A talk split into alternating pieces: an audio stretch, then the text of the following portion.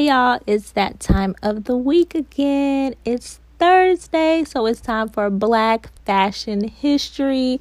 We're going to sit down and chit chat again about all of the beautiful melanated people around the world that have contributed so much to the fashion industry. Here is where we love on them, we celebrate them, we tell their stories, and we celebrate the newcomers of black fashion and mark their spot in history as well. Of course, I'm your host, Taniqua Russ, and I want to start off this episode by saying I am so sorry.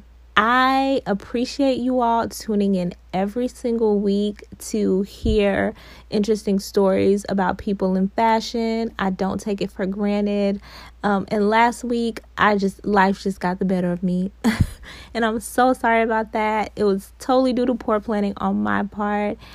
And I just, I really have no excuses, but I'm just asking that in this here month of February, where we're supposed to be celebrating blackness, that y'all will have some grace for your girl and forgive me, okay? And I know I did y'all wrong last week by just dipping out and not saying anything. So this week I have an extra long episode for you. This is so far, I think this is our longest episode, and it's my way of making up for missing last week um, and it kind of gives you a chance to double up. So today I'm presenting my conversation with Dr. Aziza Braithwaite Bay. Now, Dr. Bay is a fashion designer. She is a costume designer. She's an educator. She's a recording artist, and she's a cultural historian. If you are a music lover and a fashion lover, then this is going to be the extra special treat episode for you. Dr. Bay details her life and decades long career in music and in fashion, and she shares it all.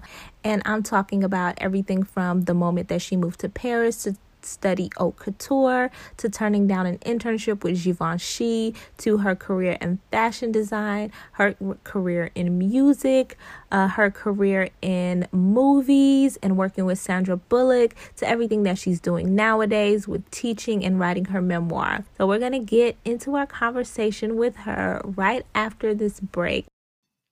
So you want to start a podcast, right? I know it can seem really daunting and complicated to have to think through how to record it or how to edit it and even how to upload it. But don't worry about any of that. I'm about to give you the only tool you need to create an A1 top of the line podcast. If you haven't heard about Anchor, it's the easiest way to make a podcast. It's free. There are creation tools that allow you to record and edit your podcast right from your phone or computer. Anchor will distribute your podcast for you so it can be heard on Spotify, Apple Podcasts, and many more. You can even start making money from your podcast with no minimum listenership. It's everything you need to make a podcast all in one place. Now, all you have to do is download the free Anchor app or go to anchor.fm. That's A N C H O R FM to get started today. Now, let's get back into our content. This has been a long journey for me, and you know, I certainly most of my life um, have been categorized as a, you know, a, a person of, of uh, well African descent or um, how uh, colored or all those terms that they called us in the 40s and the 50s. I'm I'm a great grandmother, so I mean I'm just trying to contextualize this. um, so, but when I was uh, in Europe, that that certainly changed because I was accepted in a totally different way, especially in the arenas that I was working.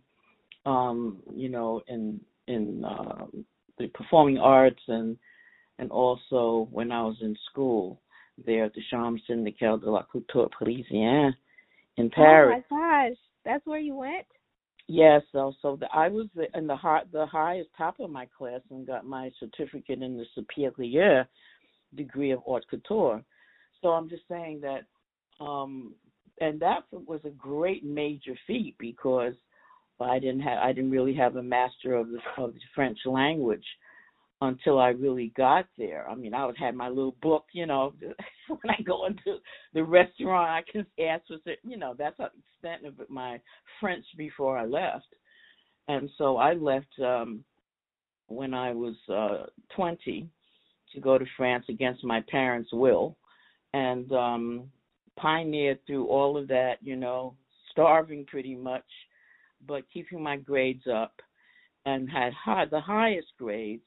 The only one that was was uh, a little bit lower than most of my grades, which was like you know in the high 90s, um, was in history of costume because in that you had a lot of historical documentation you had to write on your exams and I had a photographic memory at that time, so I would study it in in the English, and then uh, read the French and memorize, take a photograph of, of what that was in French. Then I could, on my exams, write about it. But it was certainly a challenge. So those grades were a tad lower, like it maybe low to mid 90s. But in any event, I prevailed mostly because my teacher, Madame Filet, really believed in me and um supported me because I never had money for my my supplies or anything. I could barely eat. I was mostly eating like a small lunch at school, and then um for dinner I'd have a baguette and water. So my budget was a dollar fifty a day because I had to pay my tuition, my hotel, and you know, at first I was living in a hotel with no heat and hot water on Rue Saint Jacques and then my that was my first semester. My second semester, I did get a studio apartment, but um that was like eighty dollars a month, including utilities. I'm giving you a rough idea of how that was, and I was singing at the American bases on weekends with my guitar, and uh that's how I got, you know, my had made my income because I didn't have a support fam uh, system. My family were totally against me going to Europe at that age. They thought a tender age, so I ended up leaving home so I could leave from my own apartment, and uh so they weren't up for supporting me. I mean, I I would say maybe they sent me a little help now and then, thirty dollars or fifty dollars. The most I think they ever sent me was two hundred and fifty dollars when I was coming home back on the boat um on the Cunard line so I took a boat over there, scared as death to death. And you took uh, a boat to Paris. I took it went to La Havre. It went into oh. yeah. I had no, I had not very much money.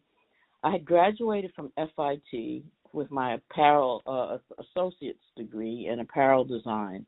It was a miserable hard. This was I graduated in '62, so I went there um, six, 1960 to 1962 there were seven people of color in the entire university. At that time, it was just the C building, and they had three divisions, which now there's so many divisions you couldn't you couldn't even count them. But they had the apparel design business uh, division, they had the illustration division, and merchandising management. And out of all three of those schools, there were about seven of us. So when we graduated, Madam Zealand, who I could never will never forget, told us, well, there's no point in us sending you out for interviews because no one's going to hire you. And at that point is when I said, well, you know, kiss my toes, I'm going to Paris. I was always sort of just like, you can't keep me down no matter what. But, you know, it was very tough times, let's to say the least. I worked three jobs.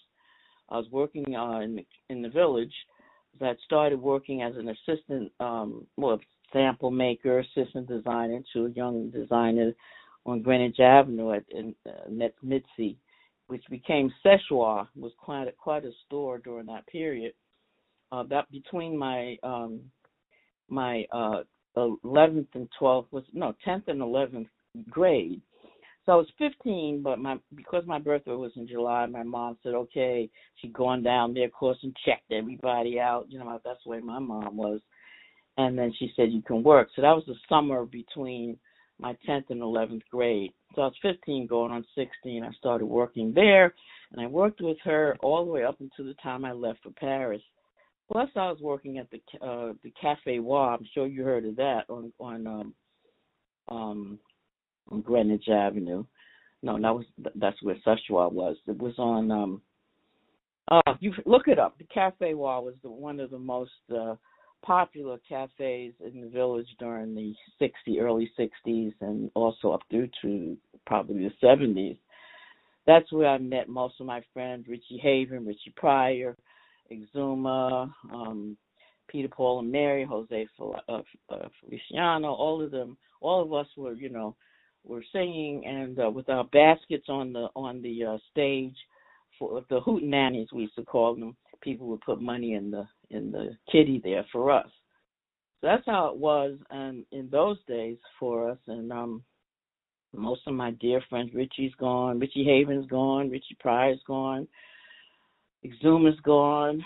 Um, a lot of those old friends of mine, you know, went. So that was what I did. I did that, and then once a week I modeled at a school down in, um, um, uh, but the Lower East Side. It was an art school, and I used to model for um, fashion classes. You know, that once a week. So I had three jobs to to to prepare to go to Paris. So I had enough. I thought for my tuition, for my fare, and to what living uh on five dollars a day. I bought that book.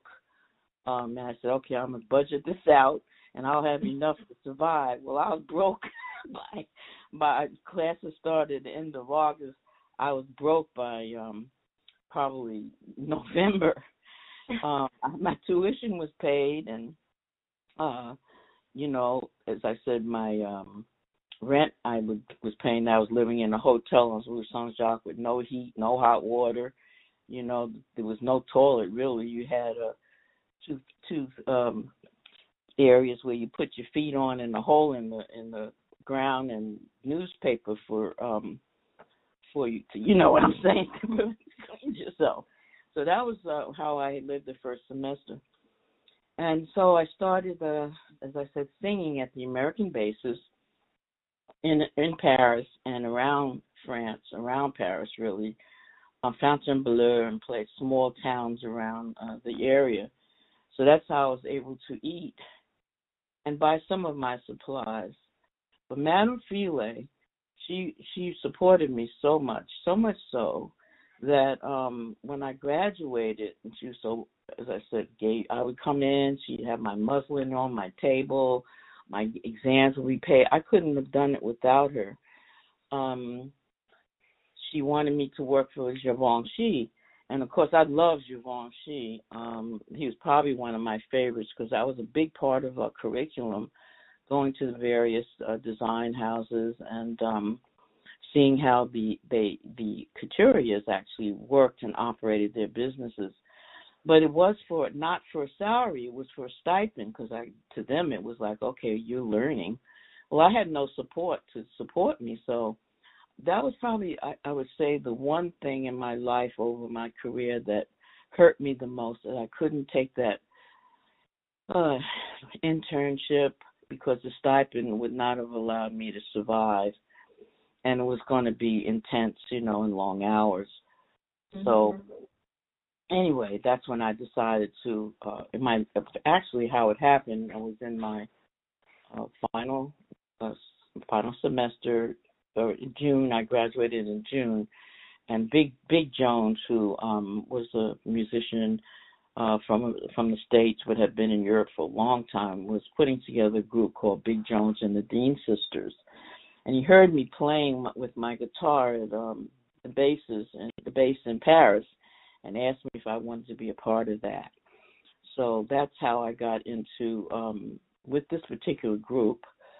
Um, I began designing the gowns for uh, for the Dean sisters and doing the choreography because, of course, you know we start out and I, I wanted to be a dancer when I was little. That's the first thing, and so all of those those uh, loves and things were coming together. I love to dance. I love to sing, but um I said, "Oh well, I'm going to have a backup as for fashion. Fashion will be my backup. That's what I always thought of fashion, that fashion would be, and not my main career until I saw how hard it was in that fashion. I mean, the um, performing arts and the recording um, industries.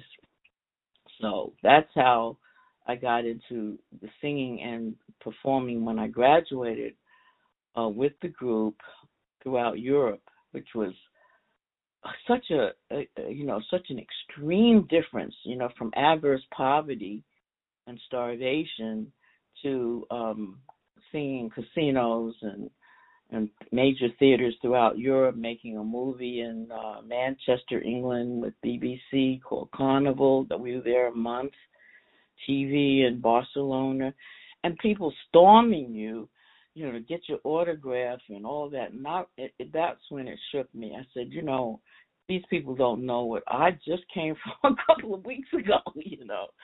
Um, and uh, I began to then become more conscious and more interested in social justice and um, and also in particular what was going on in this country regarding people of color or African Americans um, at that time. So that's when I, my social action um, sort of, you know, opened up. So that was pretty much my experience um, in Europe, which was quite extraordinary. I met some of the greats. We made a record on Bel Air Records with uh, Kenny Clarke and um, um, Bud Powell and Memphis Slim and Donald Byrd. We did his first album using voices, you know, as instruments, and he came back and he did that major album here. But we were the first one to really do it when it was just, you know, beginning idea in his head. And so those experiences and the people that I worked with and met um, put me in a whole different place in my thinking about who I was and when I came back to the states, uh, I was refusing to be put in that you know little box. But I fought and fought, and of course that was an ongoing battle um, to uh, you know get through the those those uh, racist experiences, which I had to sometimes just say, okay, I'm going to just go through this, do what I have to do. When I came back here, after having done casinos and theater and you know major theaters all over the world, um, I I record my first year back, '65. I had a recording with uh, Roulette Record, and I should do um, a lot of background singing and you know like for different albums for other big major artists. That's how I started you know, because you can't, you don't just come from another country and come back and you got a job instantly. So I was doing background singing for different companies on uh, Broadway in the 40s, and finally land, landed this contract to do a record with Roulette. And it hit the charts. It was on the top 40, but it was certainly not the kind of music I wanted to sing. I was singing jazz and folk and soft rock, and this was sort of like a you know what was happening at the time, some crazy little you know thing that I didn't like, but you know I guess it was accepted.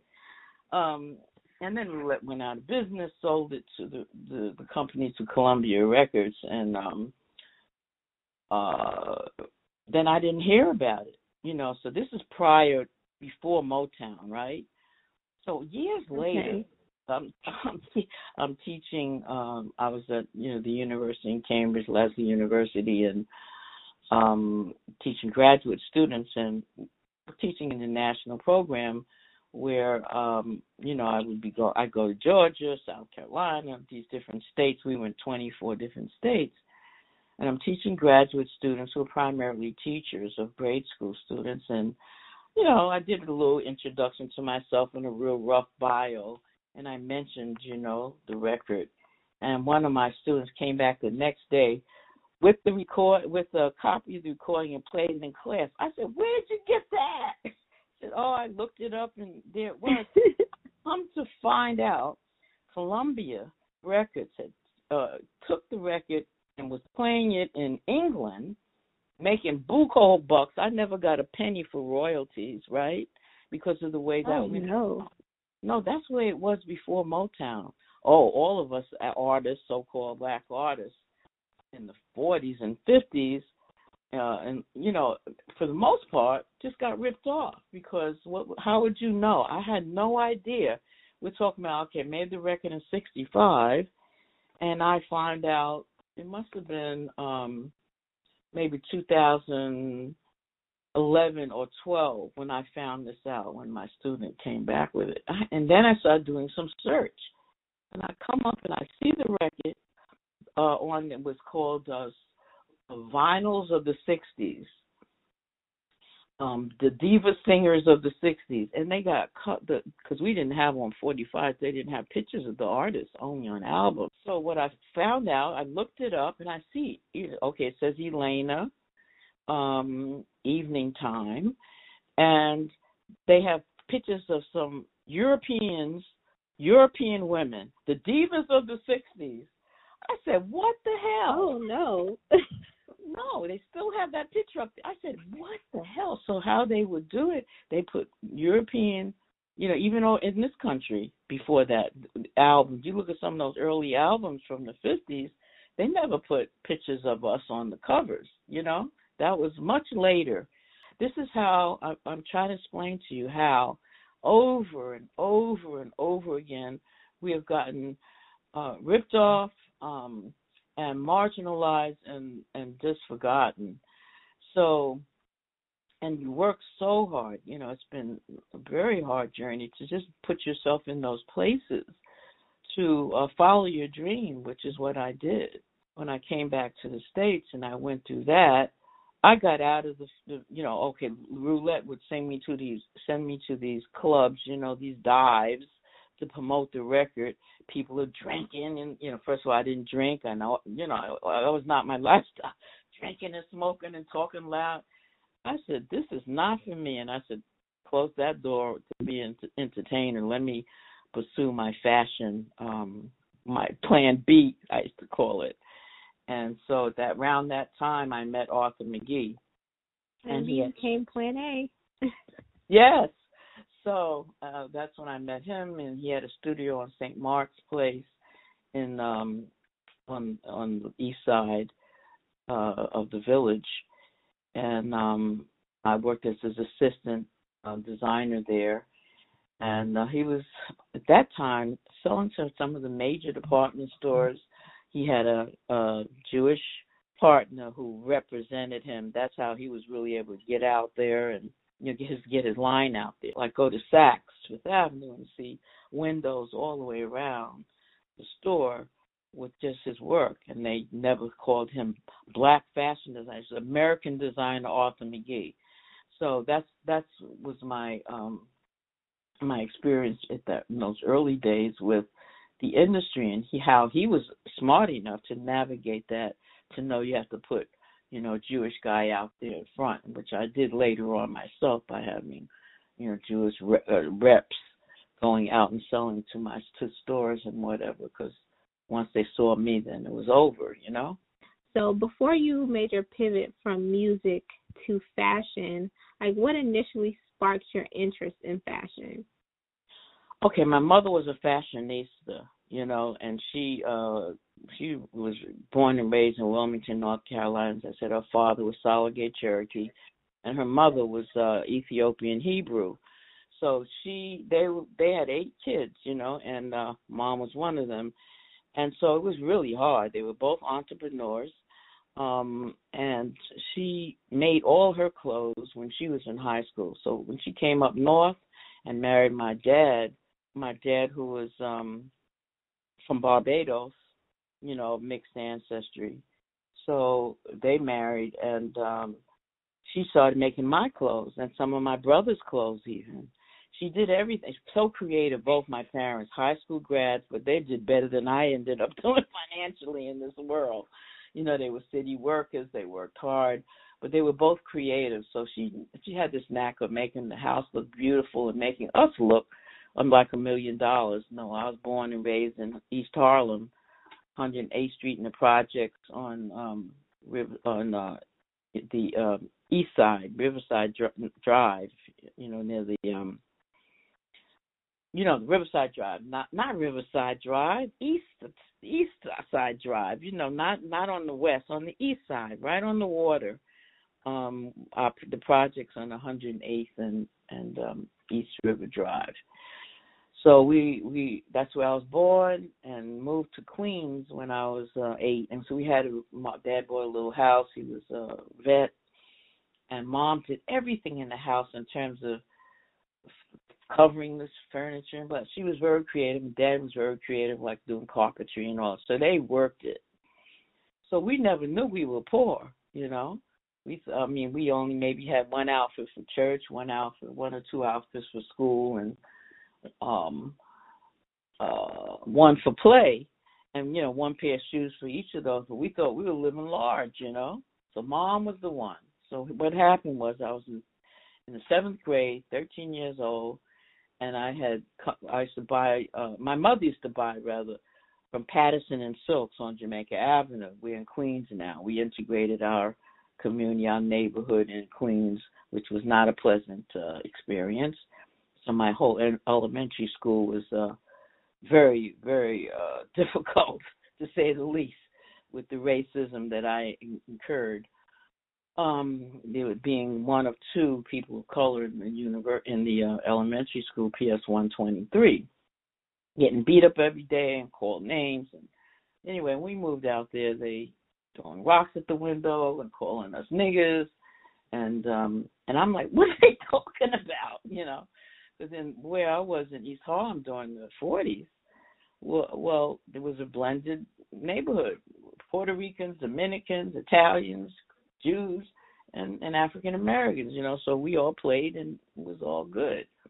So this was a, a different experience. Anyway, getting back to mom, 13, seventh grade, and I went up to Jamaica Avenue. I'm looking at um some some uh you know what do you call remnants because that's what mom would buy. She would buy remnants, the best quality stuff, you know, good black gabardines and you know really good wools and so I bought this piece of um gabardine. I'll never forget. It was a blue gabardine piece of fab, fabric enough to make a skirt and I was looking through the patterns and I bought a pattern that was um a French pattern.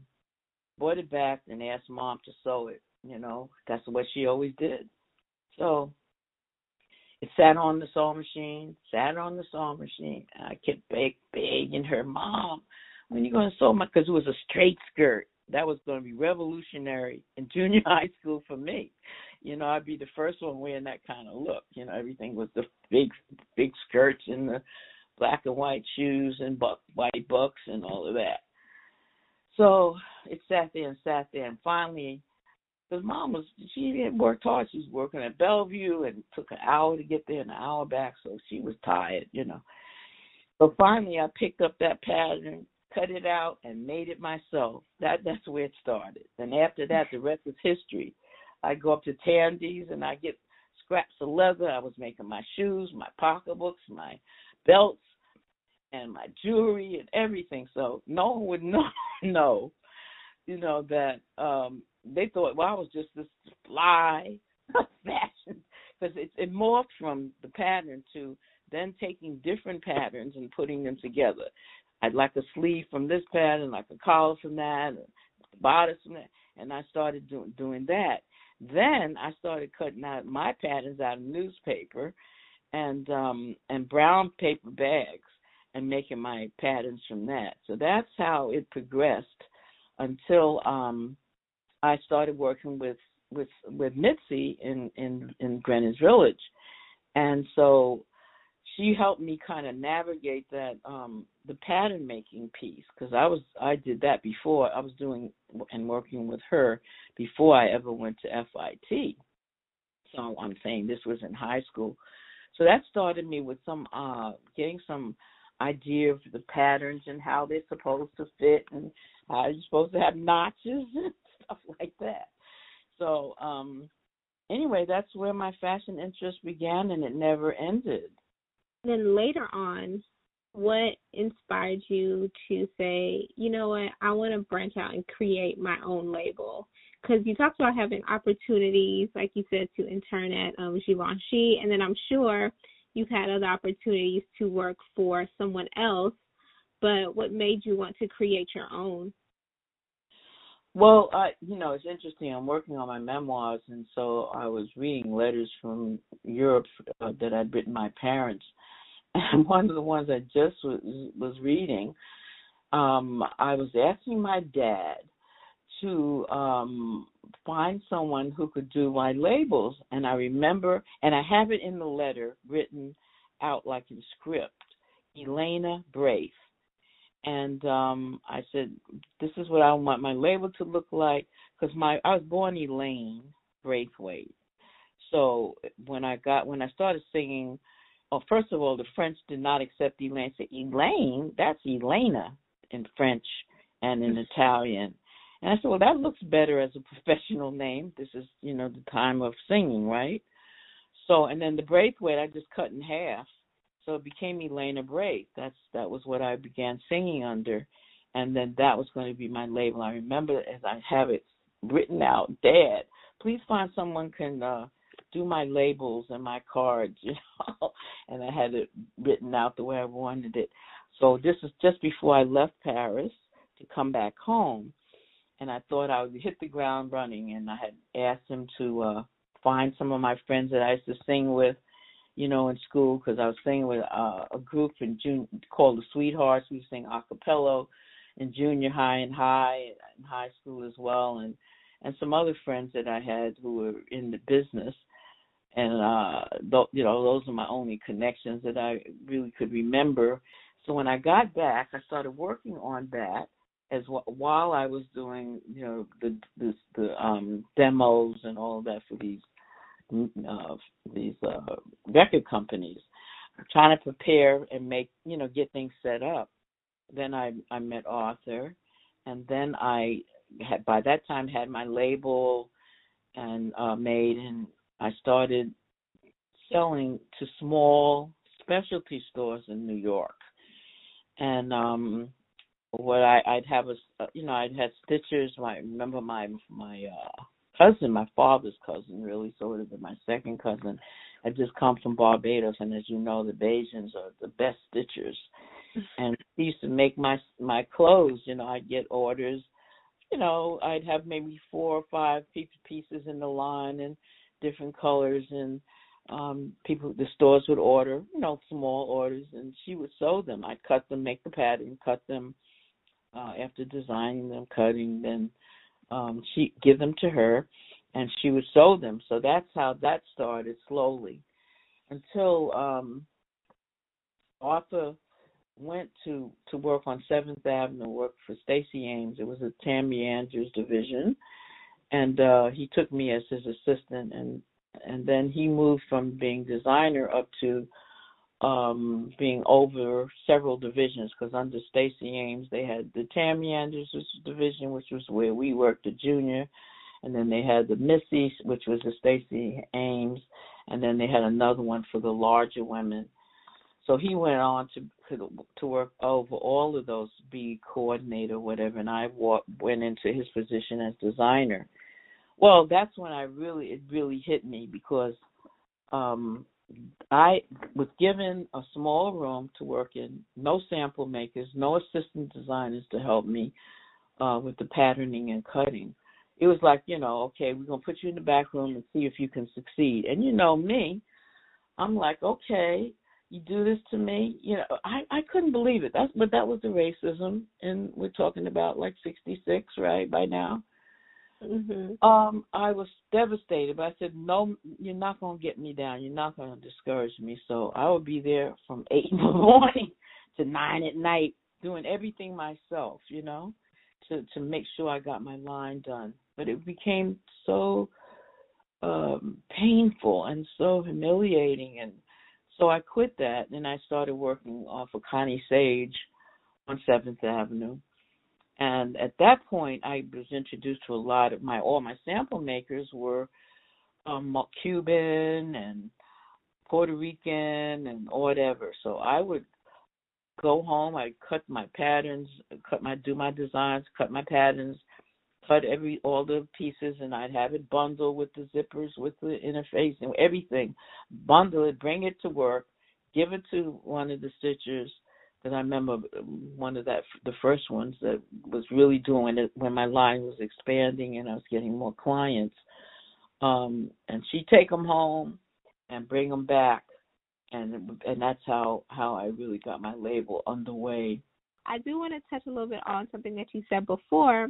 So you said uh, you kind of learned this from Arthur McGee is that you have to or at the time, you know, you had to put like a Jewish face to represent your brand.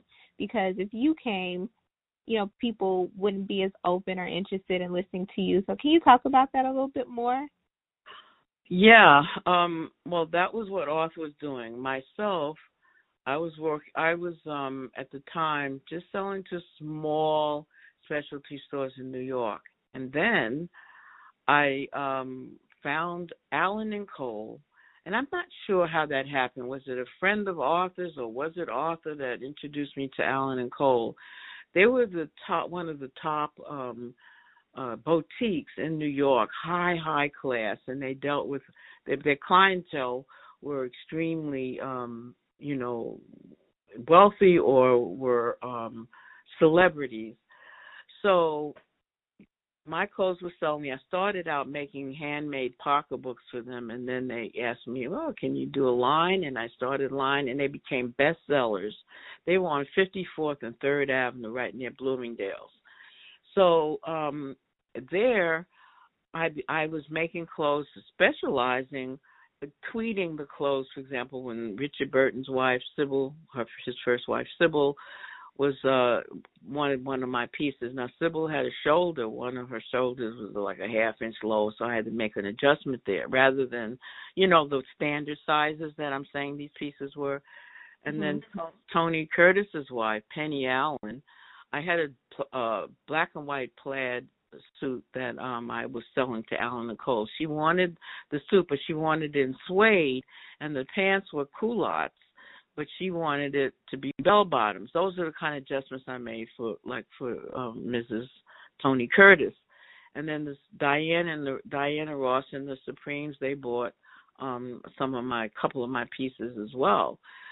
But here's the deal. My clothes they treated like oh million dollars, but I had to go around the back like the cleaning lady so no one could see me. So that was an mm-hmm. example of how I experienced in that early period of just making, starting to make um, money and starting to have a successful collection selling out there. And later on, which was, you know, much a couple of, in the next decade actually, because a lot happened in between there. Um, I left I left New York, went to uh, Guadalajara for about eight months, and then um, moved to Detroit with my first husband, and then we ended up going to Zambia. But when I came back from Zambia um, in '75, um, I had uh, a business. Um, it was it started out being my showroom and my workroom on 23rd and Park Avenue South, and I was teaching at Traphagen School of Fashion, which is very much like Le Chambre Syndicale de la Couture Parisienne. And I was teaching there, and I found this little shop was down in the subway 20 the uh lexington avenue subway which had that entrance was closed at the time so it wasn't any traffic. So that's why it was just really mostly my showroom and my uh and my workroom. Well it was at that point that i got a had a, a jewish um uh representative you know who was my who was the uh, who sold my line and she sold it to a lot of high end specialty stores, mostly Jewish specialty stores, and that's when my stuff was also, you know, moving. Um, and that worked well for me because she was the representative. They didn't know who Elaine Braith was and what she looked like, you know. So that's uh when I was doing that, and then eventually when that um entrance to Lexington Avenue subway opened, I was able to convert my the side which had been my showroom to a retail space, and um, and so I was selling on one side retail, and on the other side had my my my workroom with my workers. Now you talked a little bit about going to Zambia, and that was one of the most, at least to me, like your whole career is interesting, but what stood out to me the most was the fact that you were invited by the Zambian government to launch the country's first college level fashion program. Uh, so I'd love to hear more about how that opportunity came about. Okay, so yes, we we um my husband and I went to this is my first husband. We went to uh, Zambia. He was working uh in law. He's a lawyer. Was working in um legal aid for the Zambian government I wasn't I wasn't working at the time, and then I was approached um, to do some research. This is by the uh, it's an agent of the uh, Zambian government because I guess they they uh, heard about me. I there was a couple of articles in the Daily Mail with me wearing my fashions. Um, I wasn't selling anywhere, whatever, at first. And then um, they approached me about doing some research on the industry because at that time uh, there were no Zambians doing any fashion or or merchandising or anything. It was the caste system, so you had um, people, the Indian people who had the fabrics and whatever. Um, then you had most of the products being sold in stores there coming from England because it was Zambia was previously an English colony, and so the Zambian government, because under Kenneth Kaunda, which was the president when I was there, um, he was interested in turning that around and giving uh, training Zambians to take over, you know, all of those those industries. And so they wanted to know, in terms of the GP, uh, the um, the gross national product, where the money was being going to uh, and being spent. And uh, after doing the research, I found okay, clo- um, housing was the the main the main one. People were spending was number one was housing, no, no food, housing, and then clothing. I think that was what it was. And I had the numbers. It was quite a research project. And when they saw the numbers of what was being spent in fashion, and all of it was going out. No Zambians were benefiting. They weren't in the retail inside of it. They weren't in production side. Um, they said, "Well, we want to establish a fashion design department." Now, realize we're talking about this is 1972. We left in 90 end of 71. Um, they, uh, you know, there's nothing there that's uh, you know even equivalent to uh, studying anything about fashion. People had sewing, took sewing maybe in high school, and that was the extent of it. So anyway, the government asked me to, to establish this fashion design department in Evelyn Hone College, which is the biggest college in in Zambia, and um, in the School of Art. So okay, let's let's take a look at this now no mach- they had a couple of sewing machines that's about it. And if you, wanted to um get sewing machines you had to go to england uh, you know purchase them from in england and have them imported. There were no mannequins there were no tools none of the, none of that.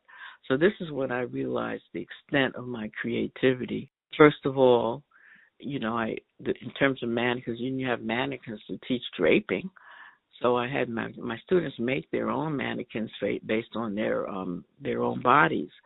The old way, nobody would know what that's about, but uh, I would uh, have them, you know, take um buy buy this gauze from the drugstore, and they wrap wrap the gauze around their body, and then over that they put two inch wide um brown tape, you know, glue with the the glue back that we use now for wrapping or whatever and mm-hmm. let that dry. And then we'd mark the all the lines, like the shoulder line, the side seam, the center front, the princess line, and then cut it open in the back. And then I had the carpenter at the school make the stands for them, and um and the crossbar that went through the through, the shoulders, through the to to the armhole. And then we made French toiles over that with those same markings to cover, you know, in muslin, heavy muslin, to cover those and then uh, that my students had mannequins that could fit their bodies and everything they made they could you know it would work for the for their bodies. And the males and they would just do duplicate one of the female students bodies. I had the carpenter make my uh, hip curves and my french curves and my l squares and so that's just that side and getting set up. And then i started working on the the curriculum and the syllabus the syllabi and um and that was also when I became became interested in the history of costume because when I was at FIT I hated it, and in French, you know, because that uh, it, it excluded everything done by us. You know, they didn't even cover the Kemetans, the ancient Egyptians, right. would have been the, the, the architects of fashion. So anyway, um my students were awesome. I can't I can't even tell you. They were very excited about it and to the level that we took it, you know. Um and I taught the draping, the pattern making, the history of costume, and then I hired a, a lady from Nigeria who taught the sewing, and then I had a an expat from England who taught the uh, illustration because those weren't my my specialties, you know. That was it was going fabulous, and I was establishing establishing um, contacts with people who were uh, had stores and you know um, were doing anything in the fashion arena and to have placement for the my students. So I worked hard at that, getting them jobs. It, it was it was just an amazing experience. What can I say? One of the things in terms of the the fa- history of fashion that I did, um, I made had my students create these 13 inch dolls, and they had to do re- research on um clothing of African African clothing throughout the continent. So they had to do some research because they had to also um talk to people because there were a lot of different ex I mean patriot expatriates they call them uh no not expatriates they would have been Zambian uh, uh I'm sorry African people living there and working there that they had to interview to get a sense of the clothing and uh do some different kinds of research. They had to create these dolls and make the African costumes to put on the dolls. So we created this um display which Ken Kaunda opened. It was in put in the front of the the um, School of uh, Art in cases um, where they had made a made a what an extension to the school, that built it up more, and he cut the ribbon for that. So all of my students' uh, dolls, which represented a different culture in Africa, were were um, at the you know entrance there in cases. So that was liberating for them because they they didn't think there was any African fashions. You know, they they they that was wiped out. There was nothing in the history books. They they all they knew was they were wearing uh European clothes, and that was hot, and that was it. Well, the last question that I wanted to ask, and it's this is a little bit of a big question because you've had such a you know extensive career, but if you had to narrow down narrow it down, what would you choose as like the top three biggest moments of your career? And that's not just in fashion, but in education and music and the arts and culture and everything that you've done. What were the standout moments for you? Um, I would certainly say uh, starting the first fashion program at the college level in Zambia, and of course, this pro- I want you to note that this program is still going on nice. in Zambia, and that it's uh, it's it offers a certificate in fashion. So that was certainly one of the ones because it challenged all of my creativity, not only intellectually but creatively, um, to do. Um, that was one. I think performing throughout Europe because that really uh, began to allow me to see myself other than this uh, colored person, as they called me during those those early days, as as a, it's an international global citizen. So it really changed how I I saw myself, and uh, and it made me refuse to be put pigeonholed and put in this little box which they wanted me to be in, and that I continually tried to navigate around and find ways to get through it and around it without compromising who I was. Um, and while I made significant, I think, headway in those areas, I still, the whole thing of amassing money and having any kind of security was was kind of hard reaching. So I always was doing several things at one time. You know, uh, had my business, going to school because one thing that the teaching in Zambia taught me even though um, to the the level of what I, work I was doing, I still was not able to make much money because I had to be hired as an instructor because I only had an associate's degree. So when I came back, that was also uh, one of the things that um, I said I have to really do something on in terms of my education if I wanted to teach because I was teaching at smaller fashion schools like Traphagen and um, Chinatown Planning Council and mayor and all of that, but not at the university level.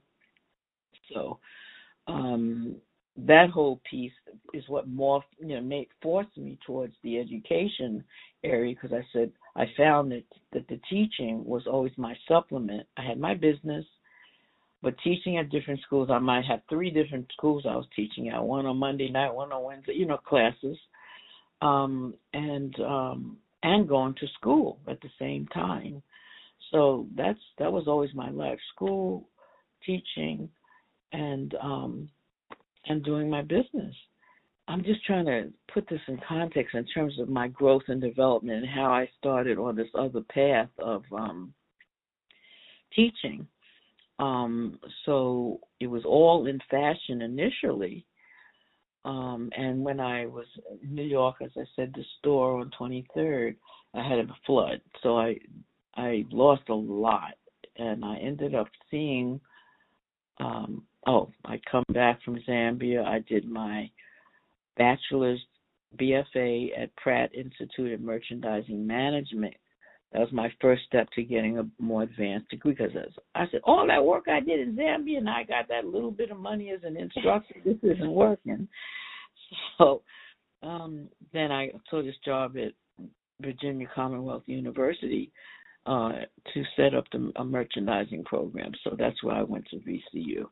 So let me see. When I oh, I'm at VCU, and uh, at that time I was teaching merchandising, set up the courses for merchandising management, teaching some fashion courses, and co-curating the costume collection. That's where this came. This that started, and I love that. You know, doing the exhibits and and cataloging the costumes and all of that.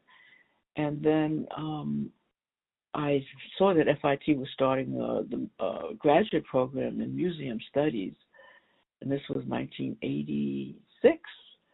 Um, but I saw the, the information end of 85, and well, beginning of 85 when I was at VCU, and I said, "Hmm, I'm going back to New York and do my graduate degree in um, merchant in um, museum studies." because I was looking at the papers. I was in in, in Richmond, um, 80 to 85, and and looking in the women's wear daily. There were no jobs for uh, people uh, working at the university level without a graduate degree. So I said, if I want to, you know, have a have a career here or, or a teaching career here, I better get my a graduate degree. So that's so always these decisions were um you know, made because uh wanting to move forward, things were changing. You couldn't get a, a teaching job at a university. I was lucky that I just had my bachelor's when I went to VCU. But um things had been changing. So by the uh, mid 80s, you know, you had to have a, a graduate degree. So that's I just want to get contextualize that why the moving forward and then making the um, decisions to have different jobs at different places, teaching in fashion, to uh, support myself while I had the business because the business was up and down, up and down. I did retail, wholesale, mail order because you know Essence had done that spread on me in um, in '75 and launched my mail order business. That's when I was at Pratt and I remember my teacher telling me, "Oh, you can't sell fashion through catalogs." And I said, "Oh, really? now look at it." but anyway, that was my first catalog um, selling my fashions that Essence had promoted. My dear friend Susan Taylor, she was the beauty uh, editor at the time, who she went on to be the um, editor in chief of Essence. I remember. Yeah, so she and I were good friends. Um, we both grew up in Queens. She lived two doors from my mom's sister, and uh, she had modeled for me uh, in one of the productions that I did with my friend Art Art Art Lilly. That was another highlight, big highlight. I had. We did. We incorporated music, dance, and fashion, and each scene was was telling about our history as African Americans and Art was in dancing and I was in fashion and singing. So Susan Um, she was a little bit younger than I am, but she was one of my models for the Richie Haven scene, where um, she's standing on a pillar with her in her black gown. and that launched her into the fashion. She wanted to get into fashion after that. I, I was down here in Austin, um, and there was no fashion business, no fashion industry. So I started doing costumes because that's all I could do. I started designing for theater companies here, and um, and then I got a job at College of St. Edwards in the costume collect uh, costume department um, curating the costume collection, teaching students about, you know, uh, uh, costume design, and um, designing the productions for the Mary Moody Theater, which was on campus. So that's where my theater interest came in because there was no fashion and stuff here. Uh, no fashion industry, no work that way. So I said, well, I got to morph my work into co- costume, which you know was it was pretty pretty easy fit. That's where I started doing the costume design, and then I started doing movies.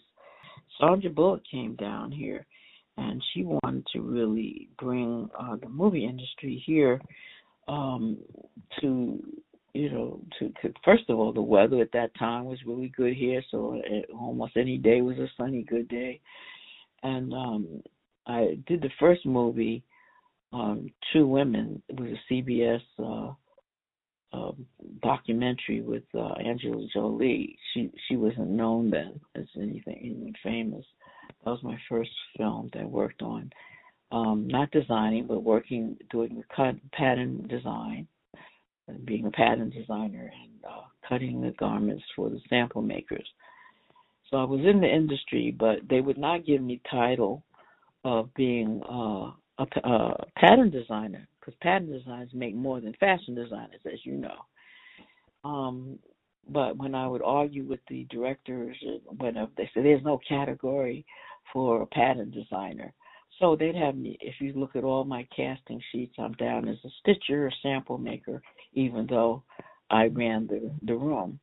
So I did the first movie with Sandra Bullock, um, Hope Floats, and that was when Forest Whitaker had was a director of that, and I and I um, started again the same thing, hired as a sample maker or stitcher, and ended up um, doing all the pattern designs and um, doing all the, the costumes for um, name is gone. You got to forgive me sometimes these senior moments. No, you're uh, okay. Take your time anyway, um, so anyway, I started getting more more um calls for the, the movies because as a pattern designer, my patterns rocked. And then I did after Hope Floats, I did um Spy Kids 2. Again, like with um Spy Kids 2, I ended up doing all those um the patterning, pattern designing for the major stars. So I was running the the the sample room, made all the patterns, did the cutting, but they had me down as a stitcher. And I and I mean these are the things that I had to go through again, being a person the only person of color in the union here. So um after Spy Kids two, I did another movie with Sandra Bullock, um, uh, Miss Congeniality. But with that movie, I was I by that time I had my studio in my garage here and I was uh, I had a lot of stitches and assistants working for me, and um, I was doing the theater pieces as I said, but I I created my business patterns by design, and um, so they came and they asked. She looked for me and they asked me to do the patterns for the uh, the gowns, the uh, Liberty gowns that the contestants in this congeniality was wearing. So I made the first pattern for that and uh, the first sample. And so, in other words, they hired me outside, and I did several pieces. I did some pieces for Candace Rowland, uh, Candice Bergman, and several pieces for. um I'm talking about my little company, Patterns by Design. We did the uh the outfit that Sandra Bullock was wearing for her con- in the contest, the white one, where she was doing the bells of the water or whatever, and several other pieces that they they hired they uh, contracted my business to do, and then I actually got a part as uh, one of the judges in that film. So you'll see me there in the movie as one of the judges. So I guess that was that was a, a, a way that Sandra was trying to um, give me back something because the my, I was left out of the credits in uh, Hopefuls and yeah, but that's how they did you. You became a disappeared, and it's like, oh, we're so sorry, you know, this went over and over and over in my life, and that's what's happened to most of my life. So I got kind of tired of those those fights.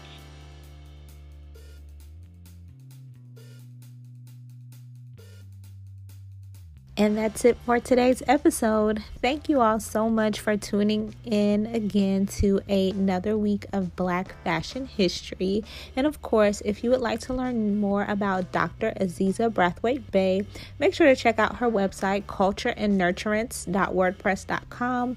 That's culture, C U L T U R E, and A N D, nurturance, N U R T U R A N C E wordpress.com and of course you can email her at dr.azizabey at gmail.com so that's dr period a-z-i-z-a b-e-y at gmail.com and she is so sweet and so open to sharing more about her life, her experiences, sharing about fashion and culture. So definitely reach out to her if you would like to learn more. She is currently working on a memoir, so stay tuned. And of course, I'm going to announce it when that comes out. And as always, make sure to follow us on Instagram at Black Fashion History podcast, where we post images of our guests and of the topics that we talk about so you can see them in person. And tune in again next week to hear more Black fashion history.